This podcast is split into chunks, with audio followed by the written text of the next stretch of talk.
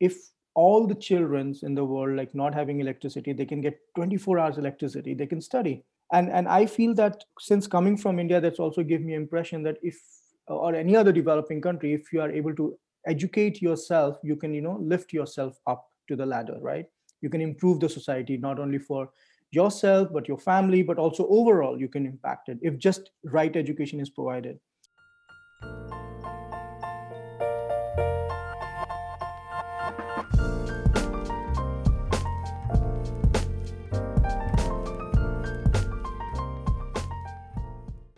hello everyone. Yeah. Welcome uh, to the YGT podcast. Um, this is Wendy Shi. I'm your host today, and I'm super delighted that you have decided to tune in to the second episode of the YGT podcast.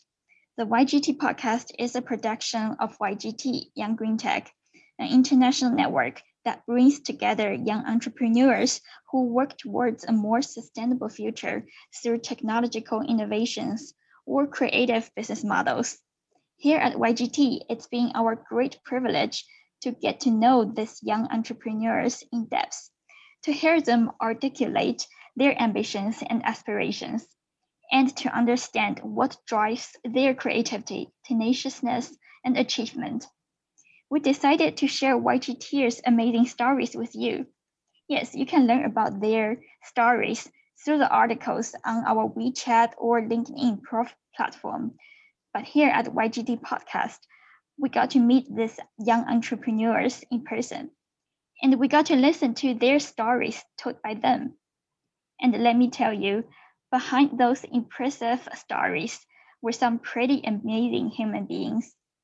So, here on the show, we are going to ask them hard questions to get to the bottom of what drives them. We want to know, for example, were they ever confused like the rest of us were? And how did they deal with failures and disappointments? All those little nuggets of difficulties that life throws at all of us. So without uh, no further ado, let me introduce our guest today, Govinda. Govinda, do you want to say hi to all of us? Hi, everyone. It's a pleasure to meet you all. Good morning from Switzerland. Good morning and welcome. So Govinda is a serial um, entrepreneur. His latest startup, Smart Helio, is an Internet of Things and deep data analytics company that helps the solar industry increase solar performance. Govinda is also on the Forbes 30 under 30 list for his work in the energy domain. He is also the YGT 2020 Entrepreneur of the Year. Is it really cold there? It is cold. So just outside, it snowed a lot a couple of days back, and a lot of snow is there. So yeah, it is cold. That's great. Actually, do you enjoy working from home? Uh yes, for me it was a good thing because recently I had a child, so it was good to you know take care of the child and work also, and also in somehow I feel that in this new era of work, work from home can be can be well adapted. But I do agree that we should not extend it forever. Like a good balance between work from home and work from office should be there. Yeah. Yeah definitely. So um yeah say hi to your baby Jian. Yeah. Thank you. Yeah he just went to his play school so yeah. Okay. That's really cool. What you do at your job govinda uh, correct, uh, correct me if i'm wrong but you did three years of research in the sustainable area in epf lausanne in Switzerland after earning a master in sustainable technology in Sweden.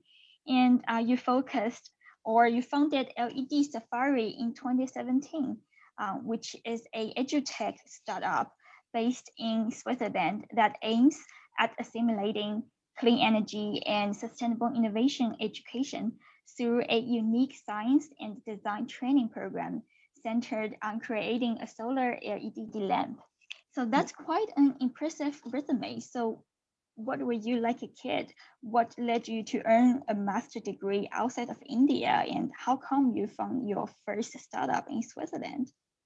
Okay, uh, so I'm uh, I'm a really real engineer. So when I was child, I never had toys because whenever I used to get toys, I used to break it and open it. So then my fam my mom decided that yeah it doesn't make sense to give him some expensive toys. So then they were just giving me some useless you know some some vessels around the house. So so i think that curiosity was always there. Uh, my father is also uh, engineer. So i always saw him you know opening things fixing things fixing bulb fixing something in house. So that's also excited me. So that was always been there. I was good at maths and physics. Yes. more physics i'll say because i just really liked how things work i really wanted to understand how things work and that led me to renewable energy uh, because it just during when when i was in bachelor back in 2005 uh, there's a lot of hype was going on around clean energy and climate change. It has just started. Will, I will say it was good, good enough, and that kind of excited me, saying that ah, clean energy is cool because then you can have electricity at your own place. You don't have to depend on other people, you know, grid to give you electricity. And that's how the journey started. Um, I was uh, graduating in India that time, and then I realized that Europe is a good place to actually learn about renewable energy uh, because Europe has been doing very well. The research is pretty good here. And, and also the societies overall, I felt that it's much more inclined towards clean energy compared to other societies in the world. It's, it's relative, it's been doing good, but especially in Europe is much uh, far ahead so that's i decided masters. And then from there you just you know you get exposure to different different elements. So during my masters in stockholm and netherlands i was exposed to the business aspects and renewable energy. And it is true that whatever problem you're solving it has to come through a most of the time it has to come through a business angle because it ultimately has to go and serve society but you have to go through that cycle so thanks to my master's program, we had some courses on business that helped me to start thinking about business also with the problem that I'm solving. And yeah, uh, then um, after that, I had a PhD position in EPFL to work further on sustainable energy. I I dropped out of PhD because I felt that okay, that's not leading me anywhere, and I started my first startup in education and second startup on IoT yeah, that's a long journey. Um, but you must be very smart. Uh, think you are kind of an engineer degree in your bachelor. And I think like it's really a smart decision as well for you to study clean energy in Europe because it's I think it's a where like a lot of people care about climate change and uh, climate energy, and also the United Nations they're promoting like SDGs and also all those things, um, starting from Europe. So it's a really smart decision. Um, Absolutely. Yeah. Yeah. So speaking to your experience in funding in the developing LED Safari, um, I know you went from village to village uh, in Africa and India to provide trainings on solar energy to kids and the teenagers. But can you walk us through what exactly you did in those countries? Right. So, um, so I grew up in India, uh, where we did not have 24 hours electricity. So for me, it was very usual not to have electricity. So I was studying under, you know, candles or lamps sometime when electricity is off. And so it was okay. But when I came to uh, Europe, you just realize the magic that, oh, there's 24 hours. You just, you know, click and then you get electricity anytime, anytime a day. And that amazed me. And I that was made me realize like, oh damn, like if if all the children's in the world like not having electricity they can get 24 hours electricity they can study and and i feel that since coming from india that's also give me impression that if or any other developing country if you are able to educate yourself you can you know lift yourself up to the ladder right?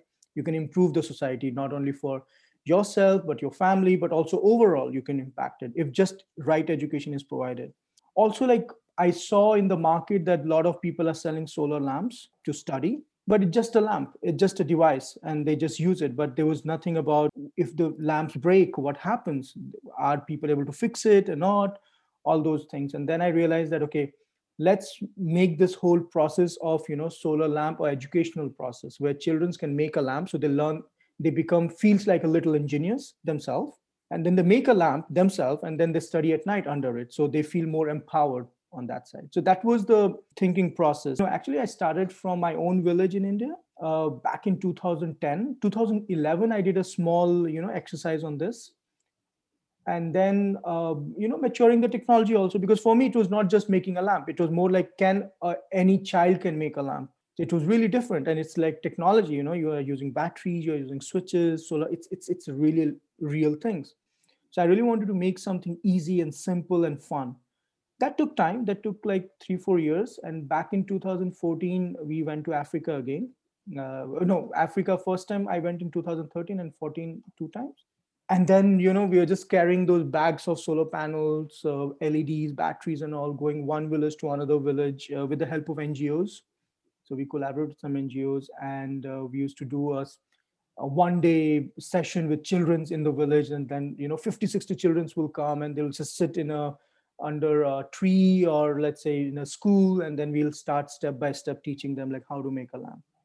So that was really fun because at the end you really feel the children are so curious. Like i really felt my reflection that i was so curious. I just wanted to know everything. So they were just curious. They just wanted to learn more and that also made us excited more about it because you really see that ah things are working well there was this one unique case came in Rwanda. So we did in East Africa. In, in Rwanda, the, the actually the parents were not sending children to school.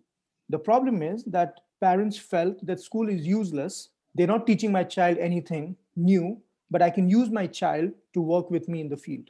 Okay, so to earn something because yeah, it's it's a society where everyone has to work for their living. And apparently, when the school introduced this LAMP program, the parents were so happy to send their children to the school because they knew that the child will get a lamp which he made it and then the lamp can be used in the home. And if the lamp becomes you know faulty or something my child can fix it. So they really saw the short term impact of the education to the children and suddenly that there was a increase in the uh, you know parents sending to the school and they felt really happy about the school. So these were this one impact story. We have a lot of impact stories which made us really uh, push this uh, campaign more and more aggressively. So now we have around 100,000 children who have gone through our program in around more than 50 countries around the world and it's keep growing. It's keep growing every time. Yeah. Covid has really slowed down everything because uh, we are not able to send the kids. We the school kids were not going to the school and all this stuff. But i'm really hopeful like uh, again this year it should pick up our um, this exercise. Yeah. Yeah you said like it's prior to like 2014. So have you ever followed up with those kids? Yes, yes. So we cannot follow all 100,000 children, but there are still, uh, we were in touch with some children and uh, many of them took engineering as the subject or science as the subject to go to colleges. So that was really cool to see. And then they keep sending me some message that, yeah, I have found a job in solar company now. I work this and this, I do this so yeah we do follow up uh, with some children's and stories are amazing. Yeah that's really amazing because i heard from your previous uh, stories that some of the kids um, start to be like solar engineer for their community um, yes. and some of them become teachers and that's really amazing and that's really impactful especially for those countries uh, in africa where they have to do a living for themselves absolutely absolutely yeah so it seems like you're really a global citizen. So any stories you want to share with us about your international ex- experience in so many countries and areas? Um, um, I think like I like traveling. Uh, also, uh, my my my partner and now became my wife. She also likes traveling, so that's good. I think what I like about all these because generally when we travel, we really travel to rural areas most of the time because that's where the need of our technology is. And what we have done is in our vacation also we take some time off to really go and teach because it just whenever we're going like last time we went to uh, mexico and then we brought like you know 50 kids with us on our holidays and we went to the children's in some village to teach. What i realized that everywhere uh, i really like two things. One is the food is amazing everywhere that i really like to try out new food. Uh, especially when you go to rural areas you really try get the real taste you know the, the origin of the food there. So that's good. And the second is the children's are as curious everywhere like whether it's in mexico whether it's in in in, in rwanda or kenya whether it's in india or philippines it's it's the same. And it's amazing like how they're so happy with when they create a lamp themselves like they when they put the you know bulb and bulb little oh wow wow wow it, it worked i did it and they run around with the lamp to show to people and they're small children. So i think this is uh, something i really like um, about everywhere. Yeah that's that's amazing because I remember that when I was small, like even though I just just do a successful like search and just light light in the lamp, I would be really have a sense of achievement, and I cannot imagine like how those child. I could I could those. totally understand that. Yeah. yeah. When you from India and go to Switzerland or Sweden um, for a master in a culture shock or any culture shock in how people think about climate change? Yes, um, I think like some of the countries are still developing um, and they are going to a phase where they have to satisfy certain need of the society first. Like you know like uh, healthcare education shelters food all those things. So i still believe that since the climate change is a very long term thing it's not very easy for developing country people to understand that fast because they're still busy with solving their own problems. You know if they don't work they don't know next day will i get food or not well i'm just exaggerating the fact but you know not even next day maybe six months they will get food. So i think the priorities are a bit different uh, in in in developing like west uh, western world and and and developing countries. In europe people are there. Even if you're jobless the society will give you something. You have a security. You're not going to die hungry. Putting very bluntly these things but that's how it is. So it's easier to start thinking about long term things and that's why i think i feel the fundamental difference between developing and western world. In developing countries has started now because more and more because of people are getting more educated there's more internet everywhere people have access to information they realize that ah this year i did not have good rain it could be due to climate change. So it has started coming up but but still if you see the movement has not yet come because still countries are still putting a lot of coal plants you know still these countries are dependent on fossil fuels. However, I do believe that uh, it's very unfair to ask this country to say that, hey, you go solar because solar is good. But that means that these countries have to adopt to a little bit more expensive technology. And then again, uh, it might hamper their growth. I do believe that they can do better, of course. But if you see in the top end, that's what the politician thinks in these countries. Like, hey, you burned your coal for last 50 years and you develop yourself. And now you're telling us to do why don't you do first something or give us technology? So also the problem is the western world they don't want to share the technology very well. They don't want to help other countries. So there's this political problem and there's also this societal problem. That's what i have seen. Now from my own experience in the cultural shock was great because uh, when i was in this first time i was in germany and it was really strange that whenever i used to come out of the street people will just wish you guten tag or something they will say to you you know good morning they will say and i was like yeah, I don't know this dude. Like, why he said good morning to me? Like, I, I, I it's so weird. And then people will smile at you also sometime. And that loud's fishy because in India, if someone is smiling at you, like, hmm, that's not good. I don't know. I don't trust this guy. You know, and, and yeah, I since I'm from Delhi, it's a big city. People really bit more harsh towards each other. They are very busy. So that was nice that there is a mutual respect. Second thing, what I liked is um, uh, respect for the jobs so either you're a cleaner or you're a CEO of a company.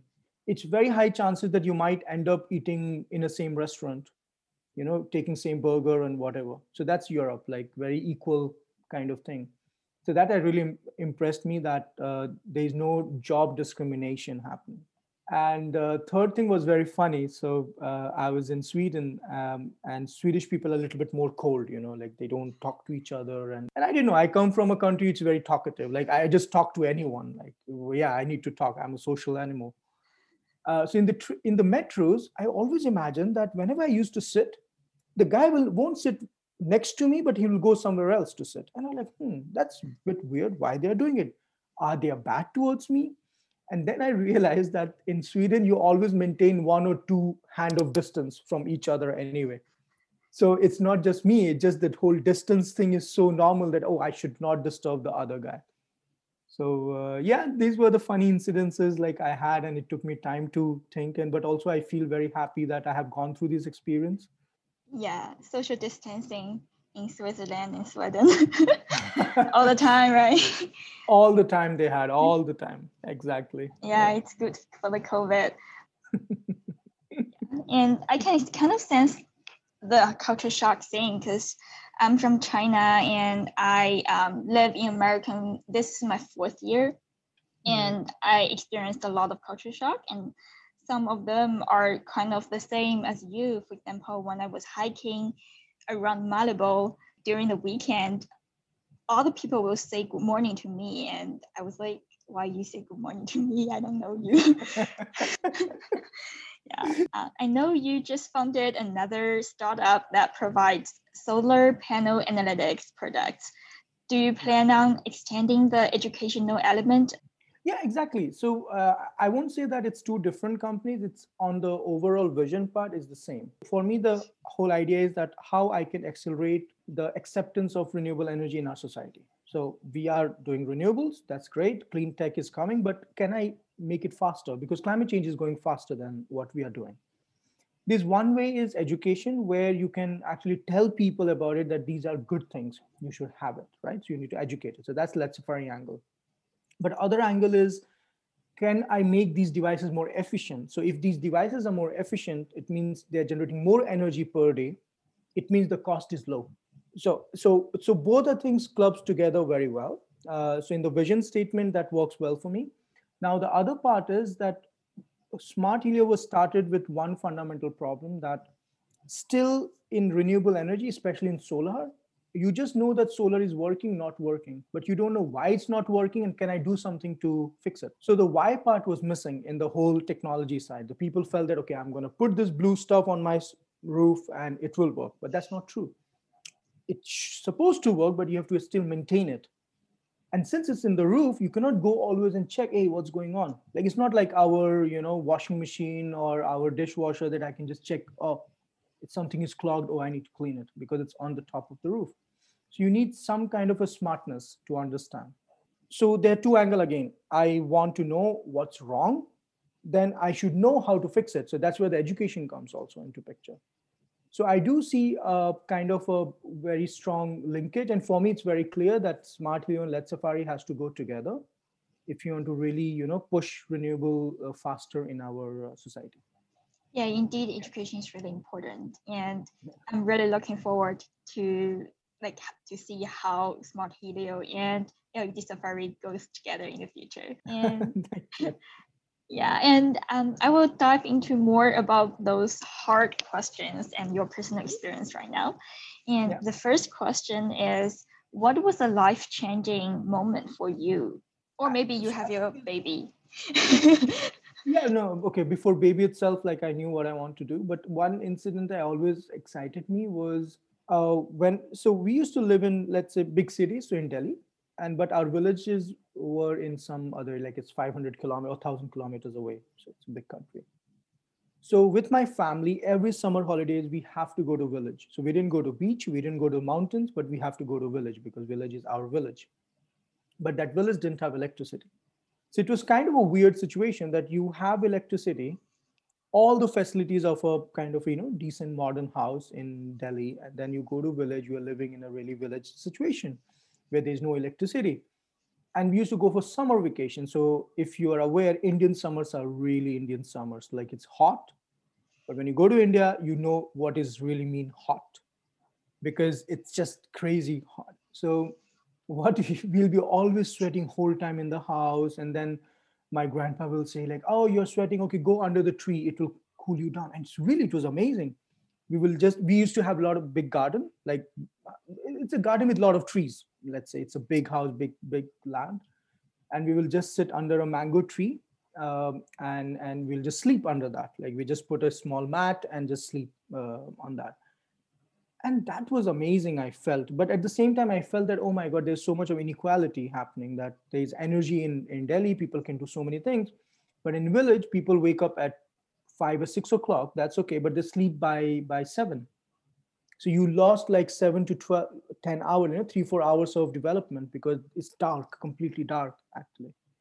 There's no electricity so that was the changing moment. I felt that yeah we should do something better because it's not the way the society can grow. But now the village has all electricity. Not only it's not like i did anything to it. It's just the government programs happen. Yeah that's memorable. Do you miss the mango tree there?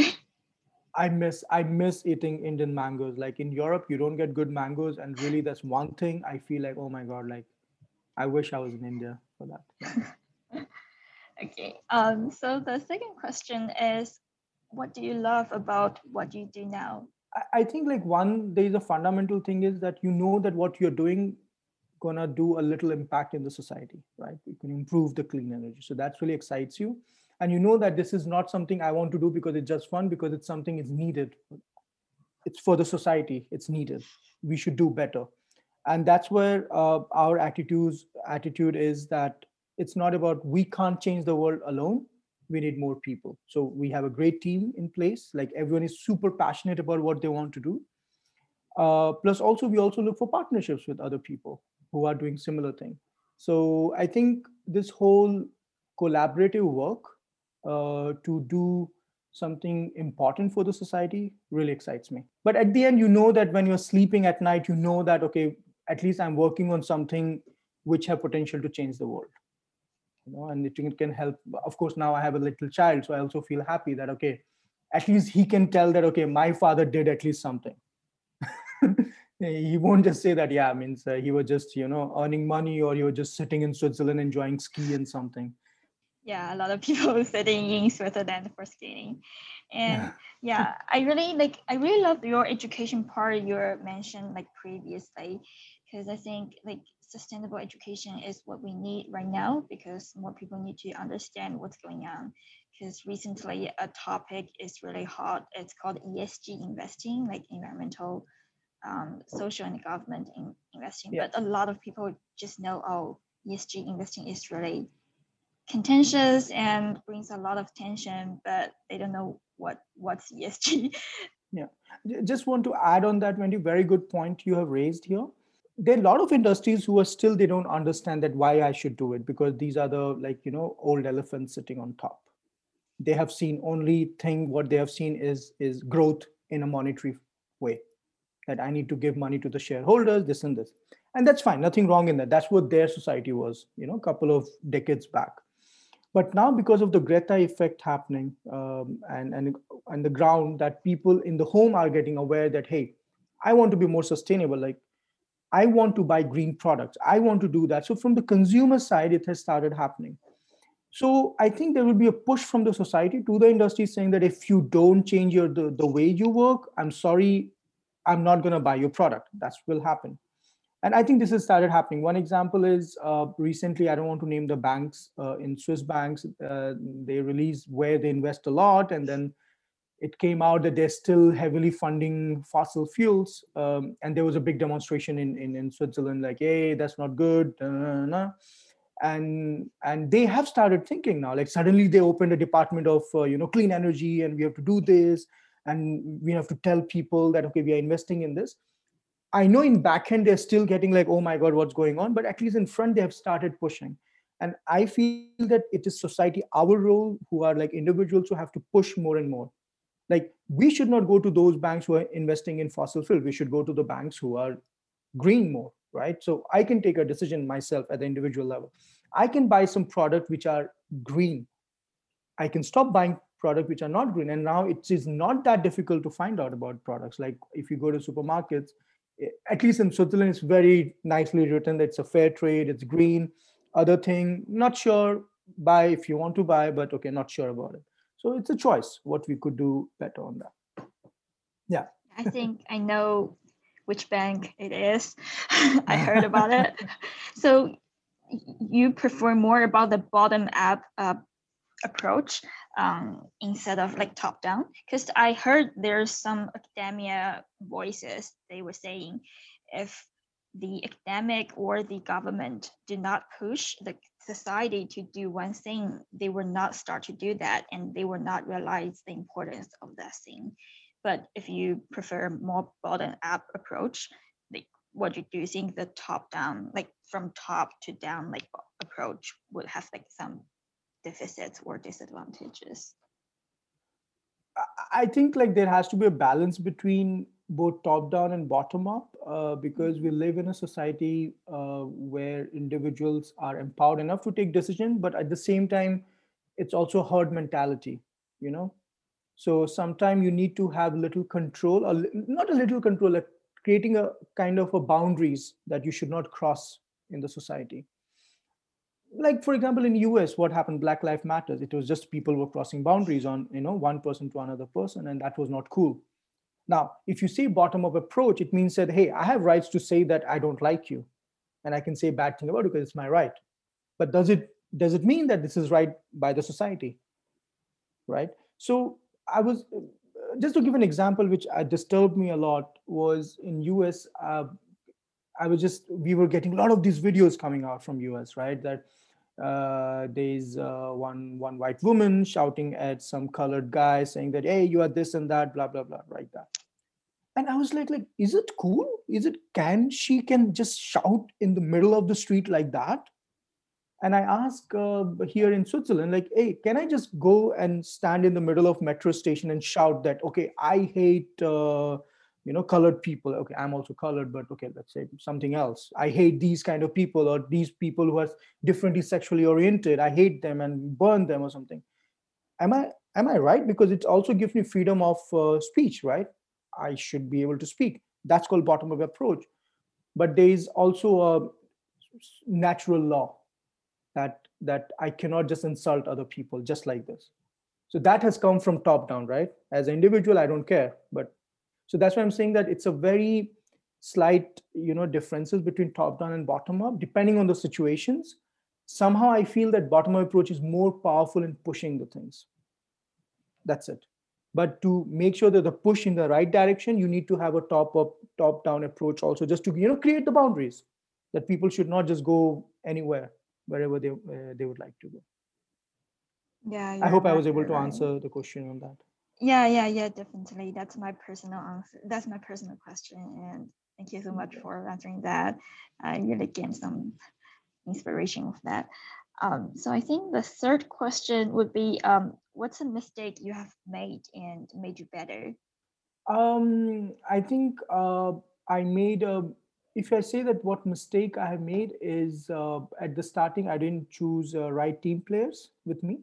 Uh, so when I started my first company, LED Safari, I I thought like I have done a great job because I had a selected number of people working with us because individual you can't do, so you need to have a collaborative, and that's I think was very big mistake where um, uh, you have to, you know, go with people who share your vision. You cannot go with the people who don't share your vision because in short term it feels like everyone is sharing vision, but in long term it will affect you a lot and it really hurts uh, so that was the one mistake I think I could have done better. But also I feel like, hey, I was just 23 that time when I wanted to start a company, and I was young and I really wanted to just do solve a problem. You know, I was not thinking about business and anything. So it was a learning experience. Yeah, but I would say um, that's how you learn leadership because I know like leadership come from like practice. Like I think I think you you learn from experience. I can also say that I think I used to be very aggressive aggressive in a sense that I want this, I want to do this, and I'm going to move fast. So I was really, my thought process was like 10, 15 steps ahead of my teammates also sometimes. Not because like I was super smart, it just I was so much into the system that okay, I can see things. But that was wrong because because it's like, you know, it's like a big vehicle. If one wheel goes fast and other wheels go slow, vehicle doesn't move anyway. It all has to go in a one optimum speed. So now I think with experience and all, I have learned to become more patient, uh, more more listening, uh, more like you know, you know, let's do together something. What's going on, and you know, we have to go together. Like it's not like just one person is doing good, other person is not doing good. Everyone has to do good. That's really interesting. Yeah, I think we can have another podcast like have the topic of how to manage talents in a startup. and the next question would be what would you be doing right now if you hadn't started your company? Oh, I'll be a teacher, I think. Teacher in a primary or secondary school. Yeah, yeah. I like uh, with little children's like how they're doing it. Yeah. And that's my dream. Too. I think I'll retire in a village with a school where I'm teaching children. That's it. That's what's going to happen to me. so, last question What do you most look forward to about your future? What I look forward that are we able to fundamentally disrupt the industry or not? And we would like to disrupt it with our technology, with our way of thinking, and we really hope that uh, we are able to create, you know, just little dent in the society where we can feel proud at the end that hey, we did it, you know, like Smart Helio LED Safari did and all the team members can say that hey you know I, I i work for that company you know that my contribution is there also where it has changed something in a positive way in the society it's mm-hmm. something that i look forward for really So will you go back to India in the future someday, or you are just um, long staying here in Switzerland? Uh, I don't think so. Like uh, maybe I'll have a base in Switzerland also and in India also, and maybe other country also. So it's not like I don't see myself settled one place yet. I'm still young and still want to explore more. Uh, but definitely, like India is one place which excites me because it's just my motherland, and also a lot of things you can change there, right? So yeah, but I don't see myself uh, moving very fast to India, just hundred percent. Yeah, I get that. So thank you so much, Govinda, um, for all of your candid words. Um, our lucky audience, Jack, today uh, signed up in advance and provided two amazing questions after reading the featured writing on WeChat. Hi, Jack. Good morning. Hi, I'm Jack from Guangdong Polytechnical School. Uh, as a business English major student, so I want to ask you two questions. First question is, in your opinion, what is the most urgent environmental problem need to be solved and what should we do? Um, yes, uh, I think the first urgent need is empowering our citizens in the countries like us, our mom and dad and grandparents and everyone to talk about this issue that climate change is a big, it's an issue and we should take care of it because it has to come from our society up and industries will change because industries are driven by societies most of the time. So i feel that urgent need will be we need more greta really uh, uh, amazing amazing little girl uh, going around but we need more gretas. Like one greta is i don't think so will be enough for us to change big society. So i hope there's a greta in india greta in china in japan in in in african countries in latin america all america also we're really driving the movement uh, in in our societies oh thank you next question is could you please list some ways to raising money quickly for the startups? Right. Uh, so what we did is, uh, I can tell you now. Okay, now it's a little bit easier for me because I have been through a couple of years now, so people know me, and then we can talk to. But I remember, like when I was a student, uh, the first thing uh, I raised money was ask my papa. so ask father to give me some money to do some little project that helped me to actually create a kind of an example to show that look i have done this work. It it works well. And then i did crowdfunding. So crowdfunding was again friends and family. So i just launched a crowd page i remember in 2013 and we raised around $5000 so but $5000 and that was enough for me to go to africa train you know 100 children and do this. And th- this was you know little by little steps happening. So i feel that at the beginning we have to start that okay i have this problem I want to solve it. How you don't have to solve everything. What you need to solve is demonstrate that you are the person who can solve this issue. For demonstration, you need little money. You don't need a lot of money. Depend on the problem you're solving, of course. But then you are able to, you know, show with little money, which is your savings, your parents, or, or your friends and family. And then once you have proven that, then you can go for higher, higher money. That's one example other example is that apply for competitions. So there are a lot of competitions around the world happening. They give you some prize money. These competitions are very good for two things. One is validating your idea that it's not, it's the idea is great or not, because they will not gonna judge, they will not judge you only just because you have a great idea, but are you the person who will execute in a way what it's supposed to get executed? Okay, so you are the guy. So that's one thing the business plans competitions tells you. And the second, if you win, it's a free money you have money to you know do something.